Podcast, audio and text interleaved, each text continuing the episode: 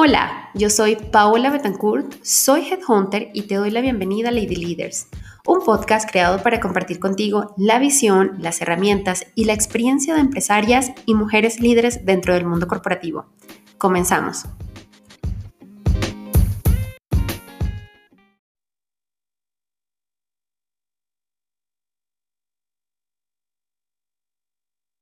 Super. Gracias, Courtney, por acompañarnos esta vez em, en este episodio del podcast. No sé si nos cuentas un poquito quién eres, te presentas y, empezamos como con quién es Courtney. Sí, claro. Este, feliz de estar acá. Eh, muchas gracias por la invitación. Bueno, un poco sobre mí. Em, número uno, no soy de América Latina, eh, soy de Estados Unidos. Eh, me mudé acá en 2014. Ah, soy emprendedora, toda mi vida he trabajado en, lanzando empresas de tecnología. Mi primera startup cuando tenía 22 años, uh, mi segundo startup cuando tenía 28 y este, después de esto trabajé en fondos de inversión en startups en Silicon Valley. Um, hice mi, mi MBA en Stanford, que creo es también un hub de muchas startups. Y me mudé a América Latina y tenía la suerte de entrar a Cabify súper temprano, cuando era un bebé de, de 30 empleados con una valoración de, de, 20 millones de dólares. Y salí cuatro años después, este, cuando hemos logrado 1.5 billones de dólares en valoración, con 2.000 empleados y operaciones en más de 130 ciudades entre 12 países. sí, sí, fue un, un, crecimiento increíble. Este, y aprendí muchísimo. también encontré varios retos este, para, para este, crear mi propio startup. Uno de ellos era eh, la nómina. Eh, fue una pesadilla de calcular la nómina para todos esos 130 ciudades donde teníamos operaciones y era un problema en común entre todos. Entonces, este, no sabía por qué no había un mejor software de nómina, este, más moderno, este, más ágil, que cubro, que cubrió como mucho más procesos eh, y partes del de proceso de nómina. Entonces decidí de salir de, de y, y, crear mi propia empresa otra vez. este, esto fue este, que es Runa, que básicamente es un software de nómina desarrollado en la nube para organizar todos los pasos de la nómina. Oye, dices que, bueno, creaste en dos oportunidades, ¿no? Al principio estuviste como en Investment Analyst por allí y luego ¿De qué fue tu primera empresa? Mi primera empresa fue un ONG en línea enfocado en microcrédito en China. entonces, mi, carrera en universidad era chino. Uh, entonces, yo estuve súper apasionado sobre eh, dando poder a como una persona normal para conseguir un préstamo de lanzar su propia empresa, ¿no? Este, me gusta mucho esa idea de democratizando eh, finanzas para, para el mundo, ¿no? Y, y con Runa lo que nosotros hemos hecho es crear una plataforma donde cualquier persona podía donar un dólar y nosotros hemos juntado los dólares en la plataforma y dado los préstamos a los microemprendedores en China. Levantamos muchos dólares de muchas personas, más de dos millones de dólares en la plataforma entre los tres años que lo teníamos y miles de préstamos que hemos este, este, dado a los emprendedores en, en, China. Pero lo que no me gustó de este modelo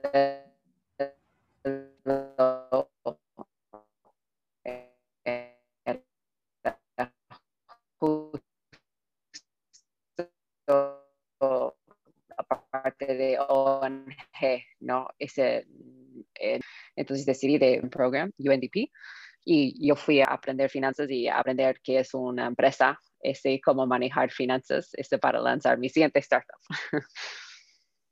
Oye, pero ¿por qué en China? ¿Ya estabas en China por el tema, o sea, el hecho de que habías estudiado esa carrera o...? exacto. O sea, ya estabas estudiado, Sí, estudiado chino y también este, um, Economic Development, ¿no? Entonces, para mí, microcrédito era el hub de todo esto, ¿no? Me encantó. Entonces, sí, este, me gradué, hice un Fulbright en, en China y esto fue como la combinación de mi Fulbright, era lanzando esta solución al, al mercado de microcrédito en China. Pero justamente siempre fue como el enfoque emprender, hacer tus propias, o sea, hacer tu, algo propio, o, o sea, ¿cómo, estaba yo, ese yo era, dilema ahí? Yo era la, la, chica en la esquina con el lemonade stand, ¿no? Este, siempre, como cada uno o dos meses tenía otra idea de cómo puedo vender algo o este, hacer, crear un, un modelo de negocio desde niña, ¿no? Recuerdo uh, comprando stickers en una tienda muy lindas y como este, cortándolos en pedazos más chiquitos y vendiendo los pedazos para más dinero de lo que he pagado para el paquete. Eh, convirtiendo el, estudio en la casa de mis padres, que tenían muchos libros, a una biblioteca y alquilando los, los libros a los niños. Entonces, varias como cosas así que ahora mirándolo en, en, en retrospecto, ese, ya puedo ver que ya tenía esta inclinación súper temprano. Um, y siempre estuve súper interesada en ver, interesada en ver cómo, cómo podía crear este, un negocio y, este, no sé, este, convencer a alguien de darme su dinero para algo que yo he creado. no, pensaba, eso era súper interesante. E-, ese es el primer reto, ¿no? Sí, Oye, ¿y cuáles serían como los principales retos? Porque aparte, decidir emprender en tu propio país es como, wow, eh, tiene sus temas ¿no? y sus retos, pero ahora decidir emprender en un país y en una cultura totalmente, o sea, aislada a la tuya, porque digo, a pesar de que puedan hablar inglés y entenderse en cuanto al idioma, eh, pues es una cultura totalmente distinta. Sí, sí, claro. Este, bueno, creo que un beneficio claramente es que traes ojos diferentes al problema, ¿no? Este, como, por ejemplo, mi esposo ha vivido en América Latina toda su vida, ¿no? Y nunca ha pensado por qué la nómina tiene que ser tan pesado y yo voy a arreglarlo, ¿no? Siempre como, no, no, la nómina en América Latina es pesado porque las leyes laborales son pesados y los como procesos gubernamentales siempre son así, ¿no? Eh, no, es como no tiene que ser así este, en la nómina, ¿no? Este, tú puedes crear un sistema que se actualiza mucho más rápido, este, que ayuda de este, combatir todo ese proceso ese, pesado, ¿no? Y yo solo pensaba así porque pensaba, por ejemplo, está hablando específicamente de ese tema de la nómina, este, todas las personas en América Latina abren su recibo de nómina, chequean sus recibos de nómina, ¿no? Este, en Runa, nuestros open rates de nuestros emails de recibos son 90%. Yo nunca en mi vida he chequeado un recibo de nómina, nunca en mi vida. ¿Por qué? Porque no hay tantos errores en Estados Unidos como está básicamente un hecho, ¿no? Es como es un tema de confianza, exacto. Los softwares de nómina son commodities porque ya este, todos se cobran bien. Y acá como ninguna nómina está bien, como casi 50% tienen errores. Entonces, por supuesto, los empleados están chequeando cada quincena porque hay 50% de chance que hay un problema, ¿no? Y esto me parece súper raro, ¿no? En un mundo de como 2021, donde todos tienen Facebook y podemos hacer muchas cosas, pero no, todavía no podemos correr la nómina bien. Entonces, eso para mí era una bandera roja y algo que teníamos que investigar, versus como mi esposo, que todo su vida ha sido así, entonces es así, ¿no? Entonces, creo que cuando una persona nueva entra a un mercado nueva y trae como toda su experiencia de su vida en otro lado, pueden ver como quizás donde hay oportunidades de mejorar las cosas también traemos ignorancia de quizás las cosas son así por alguna razón u otro, ¿no? Entonces, no estoy diciendo que siempre es positivo, pero creo que un parte ahí es algo, es algo positivo, ¿no? La otra parte también es que creo que cuando empezamos este viaje de, de tratar de revolucionar la nómina en América Latina, no sabíamos tantos detalles que estaban en la nómina en América Latina, ¿no? Obviamente cada país es diferente, eso ya sabíamos, pero hablando de México, ¿no? Donde tenemos nuestra sed, sabíamos que la nómina era complejo, pero no teníamos ni idea de la complejidad que es, que ya sabemos hoy en día, ¿no? Este, ¿Qué tipo de, ahora me curiosidad, qué tipo de complejidades tiene la nómina? O sea, el tema es que impuestos me imagino que es un tema, ¿no? Sí, hay mucha customización en la nómina y muchos conceptos, ¿no? Que básicamente son ediciones y deducciones en la nómina, pero como cada empresa hace sus adiciones y deducciones en la nómina, por ejemplo, incidencias, faltas, esos tipos de cosas, es diferente, ¿no? Por ejemplo, empresa A, Bueno, nosotros tenemos, este, cada persona tiene que estar de 9 hasta 5, ¿no? Pero si ellos, como entran tarde, pueden tener tres tardancias, pero el cuarto empezamos a cobrar. Y el monto que cobramos es X, Y, Z, ¿no? Y cada empresa es diferente. y para organizar esto, como piensan, como creando una plantilla es súper específico, ¿no? O nosotros tenemos seis días de vacaciones, que es la, la, ley, ¿no? cobramos como los, los, días de vacaciones por ley, que cada primer año seis, siguiente año diez, pero también tenemos como vacaciones adicionales, pero si no los toman, nosotros reducimos por 50% al final de cada año. Es como algo súper complejo, pero cada empresa tiene uno diferente. Y esas incidencias es la razón que tienen un Excel. Y nuestro objetivo es eliminar Excel. Entonces, cuando piensas en eso, multiplicado por los miles de conceptos que hay, es bien complejo. ¿Y cómo Runa ofrece, o sea, cómo, cómo entraste a diseñar una solución entendiendo que aparte de que dentro de la ley existen diferentes conceptos, como tú dices, pues cada empresa también como para crear un paquete más atractivo. Por ejemplo, yo siendo headhunter conozco que normalmente em, te pagan la prima vacacional solo con seis días de vacaciones porque es lo que te toca. Pero hay empresas que dicen, no, si yo te doy 15 días de vacaciones, te pago la prima vacacional de los 15 días. Entonces, ¿cómo empezaste a diseñar en medio de todo esto? No, no, el tema es que no empezamos así. Empezamos con la letra de la ley y aprendimos con clientes como este, usando nuestro producto que había limitaciones y empezamos de rediseñar, rediseñar, rediseñar hasta que teníamos que reconstruir todo el módulo de cero, tomando en cuenta todos los como parches que hemos puesto para servir a los clientes, ¿no? Entonces, ha sido un, un proceso de optimización total este, que, que, nos han permitido de crear una plataforma al final mucho más robusto, pero no teníamos ninguna idea de esa complejidad cuando empezamos. Y quizás si sabíamos, no sé si la, la respuesta sería sí, queremos lanzar esa empresa, ¿no? Este, porque ahora tenemos tres años. Runa está empezando su cuarto año, eh, lanzamos en 2018, entonces el cuarto año y seguimos construyendo la nómina en México, ¿no? Entonces, es, es algo que, que, ya bien complejo, ¿no? Es un never ending job, exacto, de aprendizaje. Sí, exacto. Oye, ¿y en qué, cómo se encuentra hoy Runa? O sea, ¿cuántos, ¿Cómo has hecho para irla haciendo crecer? Un poco, cuéntanos más a profundidad de la, de la compañía. Sí, bueno, creo que lo bueno de Runa es que nosotros tenemos un nicho súper específico. Nosotros hoy en día estamos enfocados en la nómina en México y siempre Runa va a ser como revolucionario y lo mejor en el mundo en haciendo la nómina en América Latina. Esto es nuestra byline, ¿no? La nómina en América Latina.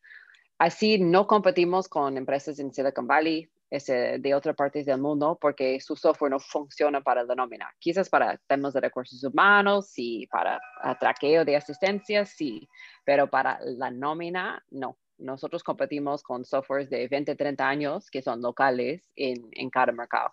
En México hay 5, 10, en Brasil 10 o 20. Cada país tiene sus, softwares antiguos que han creado esos grandes sistemas dinosaurios, ¿no? Y súper pesados de usar. Y nadie le gusta usarlos, pero ya tienen que usarlos porque es parte de. Um, entonces, eso es donde enfocamos y nosotros desde día uno hemos tenido un gran crecimiento en, en México, ¿no? Ese primer año creciendo 100% um, mes después de mes, segundo año 15% eh, de mes después de mes, este año un poquito menos con COVID, 10% de mes después de mes, pero igual como siempre crecimiento, porque hay 4.5 millones de pymes en México. Este, para crear un unicornio nosotros necesitamos 100 mil.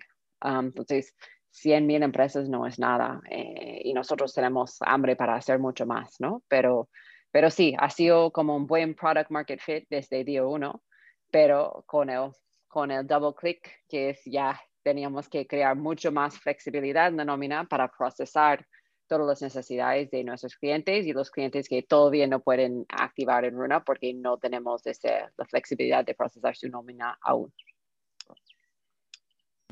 Ok. Oye, ¿y cuál les dirías que, mm, o, o más bien, cómo haces para em, o cuál es tu valor competitivo, mejor dicho, cuando estamos hablando de un grande como, no sé, Adeco que maquila la nómina, por ejemplo, y es una compañía de servicios de recursos humanos bastante grande. Eh, ¿cómo, ¿Cómo te valoras tú frente al mercado cuando tienes un competidor con mucho más tiempo o bastante grande? Sí, sí, sí. Bueno, nosotros trabajamos con los maquiladores de nómina. Nosotros trabajamos con Manpower, trabajamos con varias este, outsourcers en México. 50% de nuestro negocio al mes es, somos el software del outsourcer.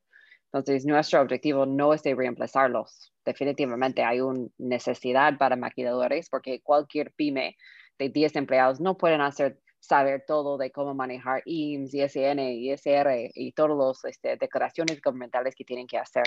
Entonces es bueno de tener un especialista cuando eres chiquito, pero ya llega un momento cuando ya tienes que traer la nómina adentro, ¿no? Eh, no los costos no son tan optimizados cuando llegas a 50 o 70 o 100 empleados haciendo maquila con un contador externo, un outsourcer, y las empresas empiezan a traer la nómina interna.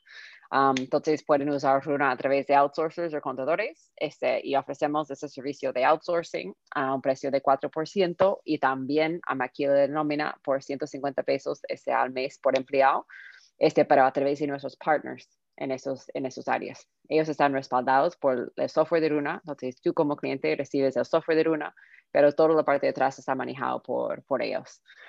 Y los directos entran directamente y eh, usan nuestro software como normalmente con un contador y una ministra interna. Entonces, eh, nosotros no veamos mucha competencia ahí, eh, es, es, a la vez, es, es una buena alianza y nosotros... Ajá, es una alianza. Sí, los dos negocios crecen muy bien. Um, por otro lado, sí, este, los, siempre como lo que encontramos en términos de competencia son los softwares dinosaurios que tienen 20 y 30 años en el mercado. En México, lo más conocidos son Compaqui y Aspen. Este, tienen literal 20, 30 años en el mercado. Es el software que todos conocen. Nadie está enamorada con el software, pero ya funciona. A veces como perdemos este, este cuentas a ellos, pero es porque no podemos procesar la nómina que ellos tienen entonces, este, todavía hay limitantes en la plataforma de Runa en qué conceptos, este, qué tipos de esquemas de pago que podamos procesar. Estamos en ello, este, pero para dar contexto, hay 10 esquemas de pagar a la gente en México y hay 32 eh, estados.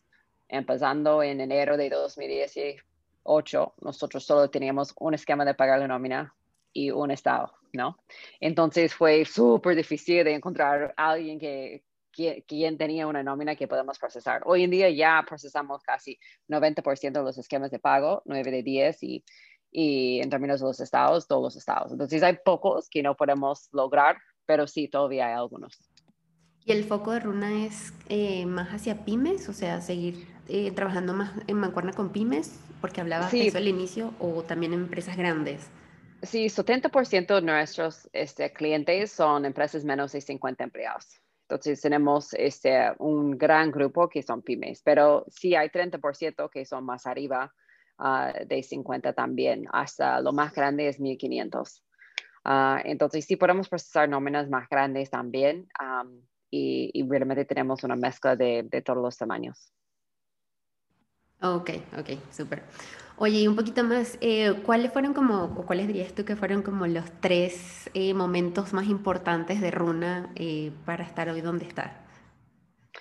Uh, es este, es difícil, ¿no? Este, creo que te cuento algunas, ¿no? primero ha sido nosotros entrando Y Combinator. Creo que esto Y Combinator es uno de los incubadores más conocidos en, el mundo de startups eh, algunas empresas conocidas son Airbnb, Stripe y, varios otros. Particularmente en la vertical de nóminas, este, hay dos empresas muy conocidas en Estados Unidos. Ah, se llama Gusto, que es una empresa hoy en día de 4 billones de dólares, y otra se llama Zenefits, que tiene una valoración cerca de un billón de dólares también. Entonces, para nosotros, de lanzar ahí a frente de inversionistas que todos querían invertir en esos startups de nómina de Estados Unidos, presentando una oportunidad mucho más grande que Estados Unidos con el mismo tipo de, de modelo de negocio, lo mismo tipo de software. Teníamos mucho interés y hemos conseguido, creo que, los mejores inversionistas que podemos tener atrás de una. Varias personas que, todos nuestros inversionistas han invertido en gusto en Estados Unidos. Eh, entonces ya saben cómo este es escalar una plataforma de nómina. Um, de, uno o dos usuarios hasta miles, miles, cien miles de empresas. entonces, eso ha sido uno. Dos, eh, para nosotros este, ha sido cerrando nuestra Series A. Uh, Series A fue un primer ronda de financiamiento, fue un ronda de semilla, pero este, la ronda Series A fue más grande, ¿no? Casi, casi 20 millones de dólares. Eso fue importante porque no porque monto de dinero, es más como cuando llegas a nivel de Series A, significa que ya tú tienes este product market fit y ahora tienes que escalar, ¿no? El modelo de negocio funciona, la gente quiere tu producto, ahora escala, escala, escala. Y esto cambia totalmente la empresa. Básicamente es como, es, se cambie de, de, esto como ¡ah! estamos tratando de ver si alguien quiere lo que pensaba que el, mercado quería, qué features necesitan, como estás como muy ciego en las primeras etapas, pero también es muy bonito, ¿no? Porque es, es un caos total y es es, es muy bonito ese, ese, esa etapa, ¿no? También mucho inseguridad, pero muy bonito. El equipo es muy chiquito, todos están unidos, alineados. Cuando llegas a Series A, ya tenemos una empresa de 100 empleados. Este, tenemos un número en la pared que tenemos que lograr para cerrar la siguiente ronda y es simplemente escalando procesos, ¿no? Escalando como nosotros desarrollamos producto. Eh, escalando cómo nosotros manejamos un área de ventas, escalando cómo nosotros manejamos servicio de cliente. Entonces, todo es proceso escrito, documentado y optimización, optimización, optimización. Es totalmente otro chip, ¿no? pero creo que es un buen momento también porque ya veas que, ah, ok, hemos graduado de, niño a semi-adulto para ser una empresa, ¿no? Y, y, creo que este, lo último, este, como momento que puedo decir, este, ah, ha sido más como, eh, creo que para nosotros COVID ha sido bueno y malo, ¿no? Este, en, en algunos sentidos nos han forzado de, de, encontrar este, retos, este, no problemas, pero cosas que podamos hacer mejor en Runa. Entonces, esto creo que ha convertido a una oportunidad para nosotros también y, y lo veo como COVID con mucho cariño ahora. Obviamente no ha sido fácil para nada, ha sido uno de los retos más grandes para Runa, pero al mismo tiempo hemos logrado mucho y, creo que el, equipo es más fuerte debido a esto. Hablando un poquito de eso de COVID y los retos que vinieron, justamente, eh, ¿cuáles fueron como tus estrategias? Una vez que se decidió, o sea, se, se, vio que era una pandemia que ya nos había alcanzado, que ya llevamos tres meses en, este, en casa y vemos que no había manera de volver, que las cosas iban graves. ¿Qué, decisiones fueron importantes o, de gran impacto para mantener Runa dentro del mercado y, o sea, y aparte que creciera, aunque sea un 10%, pero que siguiera creciendo? Sí, sí. creo que, mira, sí, mirando el año atrás hemos logrado ese 10% crecimiento mes después de mes, que es increíble, ¿no? Normalmente crecemos mucho más, pero bueno, ese funcionó, ¿no? Creo que eh, la parte más difícil ha sido no saber, no saber cuándo las cosas van a empezar a cambiar. Todavía no sabemos, ¿no? Y si tenemos un poquito más luz con la vacuna, pero igual las cosas no son lo mismo que febrero o enero de 2019, ¿no? Entonces, tú siempre tienes que crear un plan A, B y C. Y eso ha sido lo más difícil, simplemente como se cansa el equipo, ¿no? Porque ya vamos con el plan A, ah, el plan A está cambiando un poquito, ya, ahora vamos con plan B, y tienes que ser muy, muy, muy ágil, este, que creo que ha sido lo más, el reto más grande. Es súper fácil ser ágil como una persona, pero otra cosa de ser ágil como una empresa de 100 personas y imagínate las empresas súper grandes, ¿no? Es, es, aún más difícil. El reto número dos ha sido comunicación y transparencia, ¿no? Nosotros somos súper, súper transparente en lo que hacemos en Runa, está compartiendo todas las cifras, las decisiones que estamos tomando, por qué estamos haciendo las cosas. Uh, pero igual haciendo a través de Zoom es como, eh, es muy feo, ¿no? Es muy eh, distante, ¿no? Y, no me gusta. Pero es algo que teníamos que este, acostumbrarnos um, y encontrar maneras de, de todavía este, llegar a nuestros empleados de una manera personal a través de care packages o otros tipos de sorpresas que podemos hacer ah, para mostrar que, que, ya estamos acá, ¿no? creo que eso para nosotros han sido los dos retos más grandes. Ok, ok. Um, ¿Cómo ¿Cómo, o sea, cuál, es de ahora en adelante el path para Runa? O sea, ¿es crecer en cuanto a números? ¿Es cómo llegar a más empresas? ¿Qué, ¿qué, se define ahora para Runa?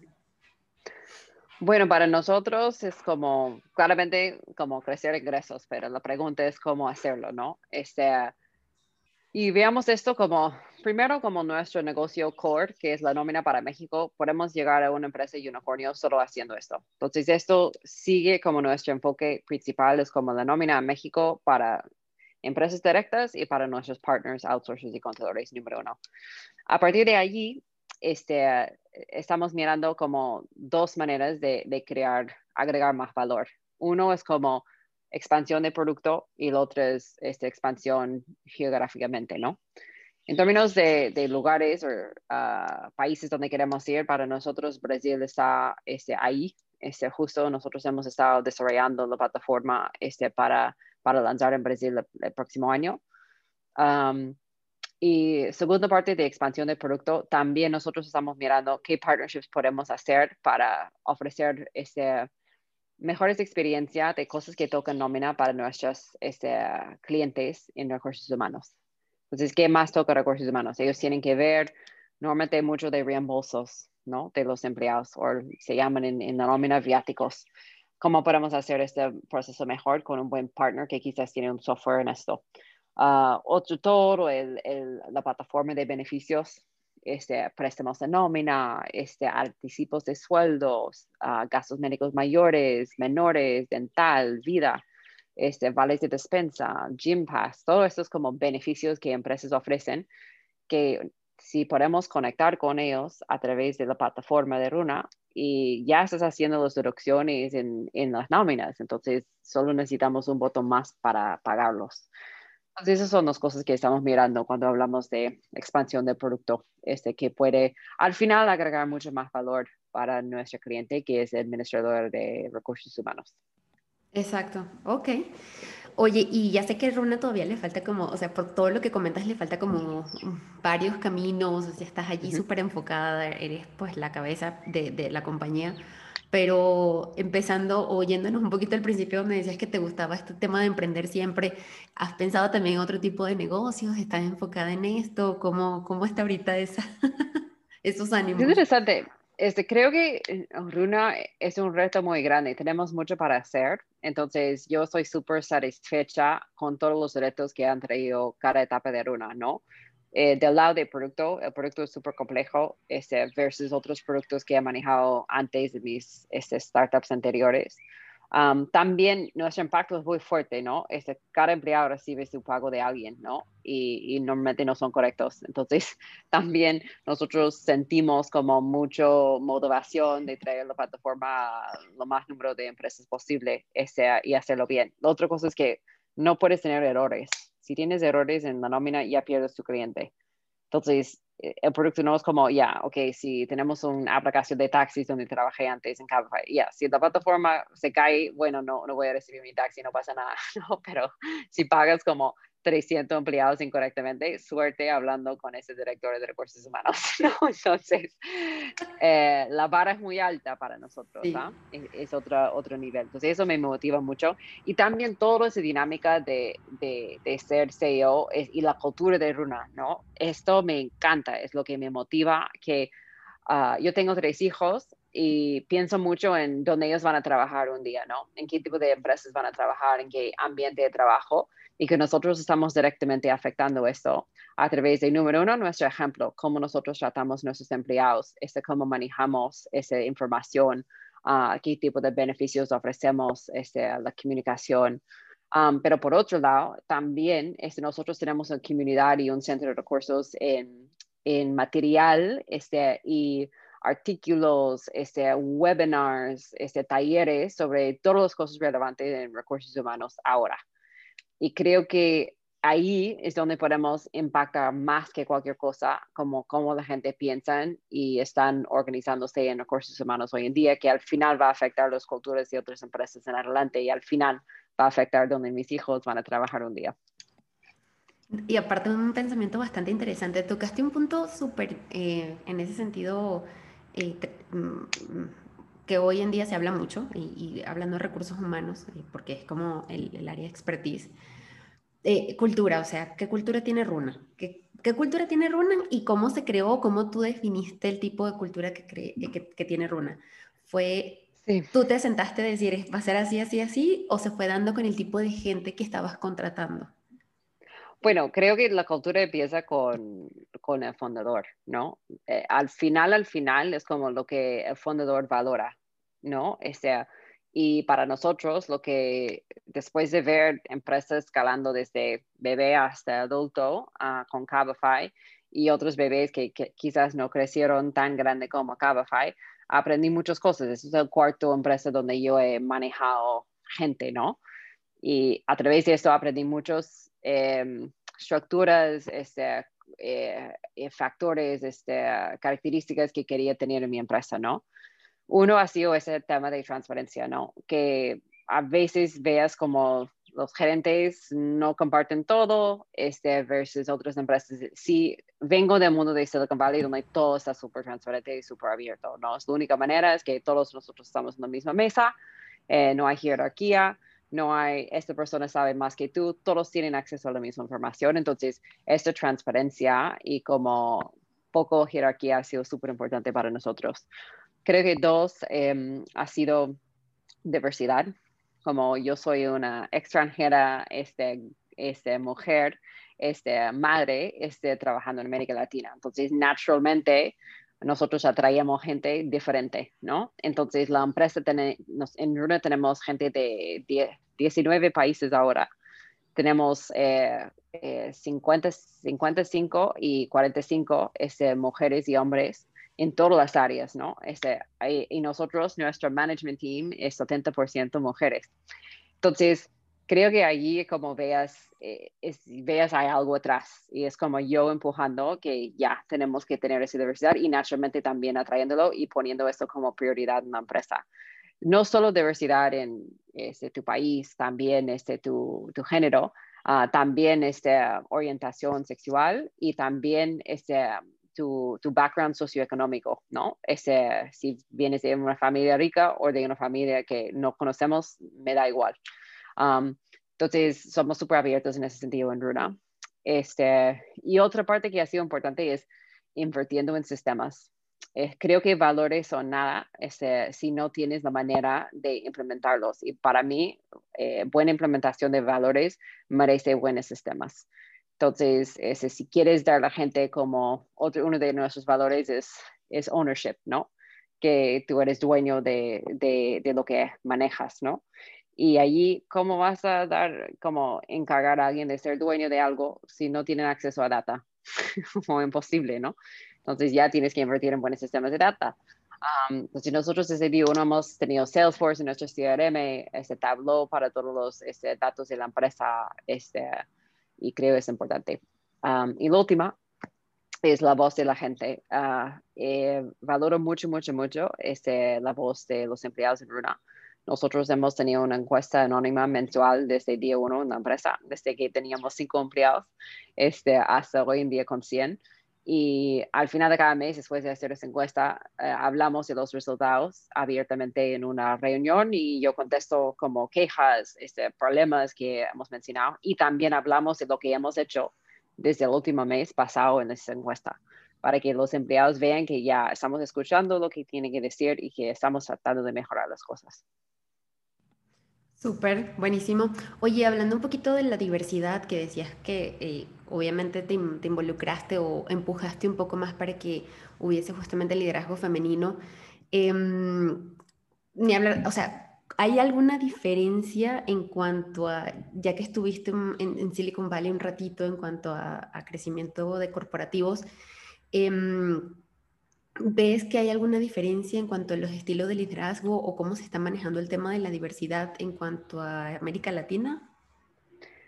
Sí, claro. Bueno, como eh, probablemente ha visto como hay mucha diversidad en, Estados Unidos, este, desde como, como yo crecí en California y California es 80% extranjeros. Entonces, y es, como, es más como California del Sur, donde hay este, una mezcla de todo, ¿no? De Asia, de América Latina, este, de otros estados. Este, creo que es, es bastante diverso. Entonces, yo siempre he crecido con, con, no sé, ojos abiertos, ¿no? No veo color, país, veo como personas, ¿no? Y, entiendo ahora, después de vivir en varias partes del mundo, que eso es una experiencia única, ¿no? Este, que no es súper común, um, pero creo que es parte de mi infraestructura mental, ¿no? Que para mí es, es, es parte de, de, ser Courtney, es de tener esta mentalidad abierta. Ok, súper. Courtney, un poco para terminar, ¿cuáles han sido los dos mejores consejos que te han dado? este, creo que como uno siempre viene de los padres, ¿no? Um, pero este, mi madre siempre me, me, ha dicho que, mira, no me importa lo que haces, pero si vas a hacer algo, si tienes que ser lo mejor en ello. Entonces, si quieres ser artista, muy bien. ser lo mejor artista que existe en el mundo. Este, si quieres ser como futbolista, lo mismo, ¿no? Entonces, siempre en esto para mí ha sido este súper este, eh, librante, no sé, este, porque me han forzado de enfocar en mis pasiones y escalar mis pasiones hasta el último nivel, ¿no? Y a veces como aprendes, como yo soy, originalmente yo quería ser artista, que bueno, yo, yo soy un cierto nivel de artista, pero quizás no al nivel de, de ganar mis ingresos este, personalmente a través de ello, ¿no? Entonces, no siempre vas a ser como lo mejor, pero espero que a través del proceso tú aprendes cómo aplicarse. y, creo que eso es importante. Y eso sale guiado a, a mi segundo, que cualquier cosa vale la pena eh, de tener, de hacer, eh, es difícil y tienes que trabajar. Eh, y, para nosotros, este, eso siempre ha sido mi modo, mi motto, ese slogan que eh, si yo tenía un tagline, es como yo siempre trabajo este, más eficiente, más este, duro que otros. Entonces, yo siempre, siento que si estoy haciendo esto, estoy dando mi 100% o 110%. Y si no gano, no gano. Eh, a veces no pasa, ¿no? Pero no quiero arrepentir después que yo podía hacer esto. Y era parte de, de, Lanzando Runa también, que quería dar mi, mi 110% y esto ha llegado a un costo a, otras cosas de mi vida, um, pero por lo menos no tiene este, no voy a arrepentir, que yo podía invertir más tiempo en el momento y quizás eso podía ser eh, la razón que yo, yo podía tener más éxito. Tener la duda, ¿no? Del que hubiese pasado, sí. Sí. Creo que es un castigo peor que el hecho de, no sé, de, perder, supongamos, o, de que no funcione, porque al final le das la vuelta. Exacto. Oye, ¿y los dos peores consejos? Ah, oh, es como de ser el otro lado conservador, ¿no? Este, bueno, tienes responsabilidad, tienes que como este, no arriesgarse en lo que haces en términos de tu vida, este, tu carrera personal. Yo sé a la vez como qué, qué tienes que perder, ¿no? Este, creo que siempre podemos tomar el trabajo más aburrido y recibir un paycheck, especialmente con el mundo donde estamos, donde estamos en un mundo súper digital, donde tus habilidades tú puedes vender fácilmente en una plataforma en línea y ganar dinero tienes que, esto debería motivarte de tomar riesgos más grandes, este, versus al revés, ¿no? Ser más conservador. Um, entonces, eso nunca ha funcionado para mí. Yo sabía que sería posible. Cuando yo puedo ver la luz al final, es como no me interesa de hacer el viaje. Como, bueno, si yo sé el outcome, no gracias, ¿no? No, no es tan interesante para mí. Um, y la otra es como, este, bueno, este, hay una, hay, un, hay un dicho en, como contracción, tú trabajas encontrando gente, ¿no? Que es como hire slow, fire fast, ¿no? Este, contrata gente este, lento y, y despiden a gente rapidísimo. Eso eh, como no aplica tanto a todas las etapas de las etapas de un startup, ¿no? A veces tienes que crecer y como necesitas gente, ¿no? Este, entonces, creo que para nosotros a veces, y la gente lo que dicen en, entrevistas también es muy bonito, este, pero al final cuando pones ellos en la situación es otra cosa, ¿no? Entonces, en algunos papeles hemos visto que sí, algunos filtros son importantes, pero mejor es de tener más personas entrando a este papel y mirando cómo manejan sus primeros siete días y desde ahí ya sabes si esta persona va a durar o no.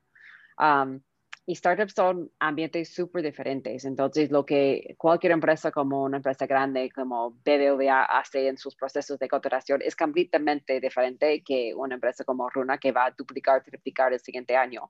Este va a ser. Entonces, y también la presión y como cultura diferente, esa dinámica de trabajo diferente.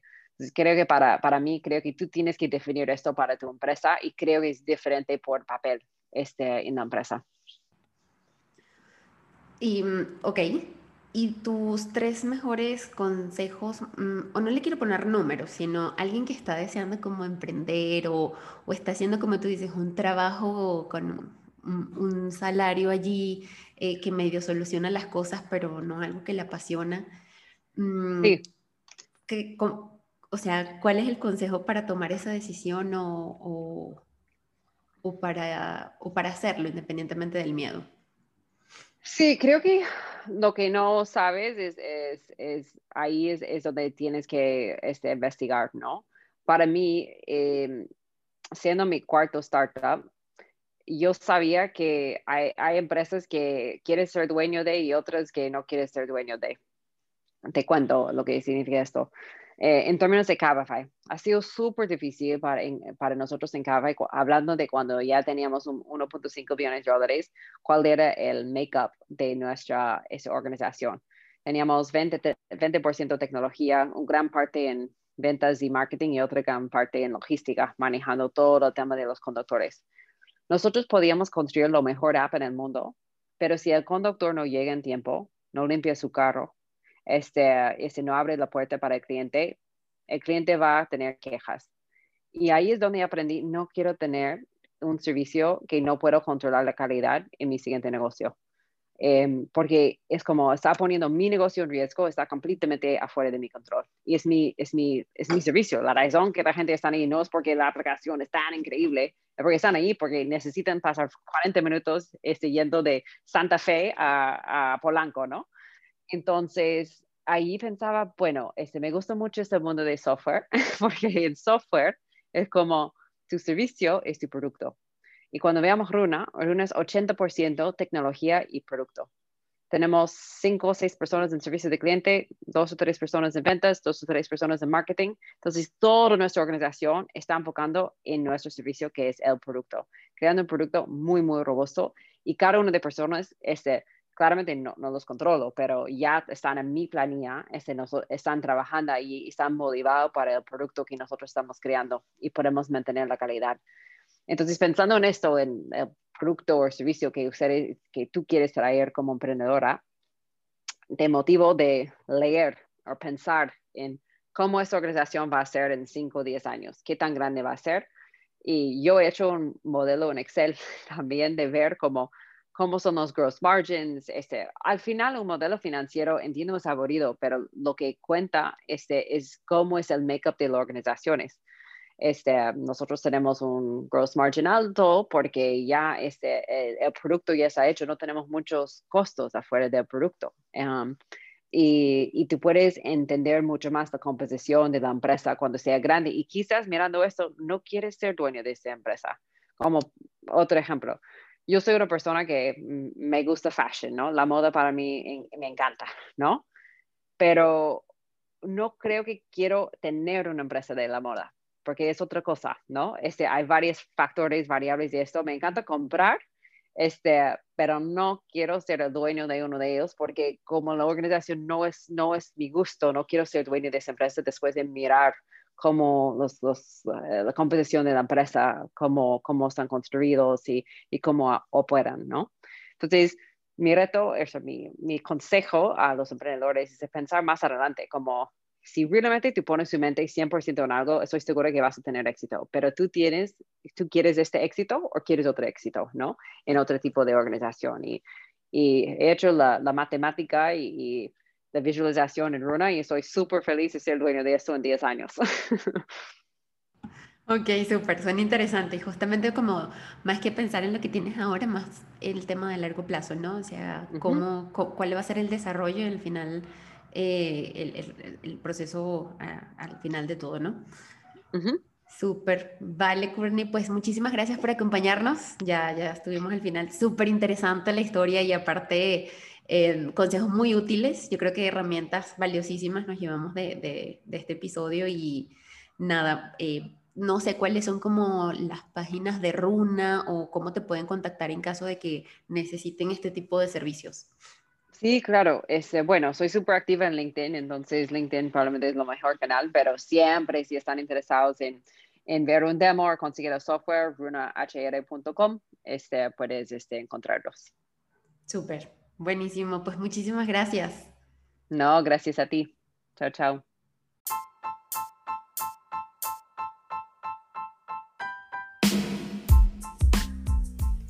Como siempre, muchísimas gracias por llegar hasta el final de este episodio.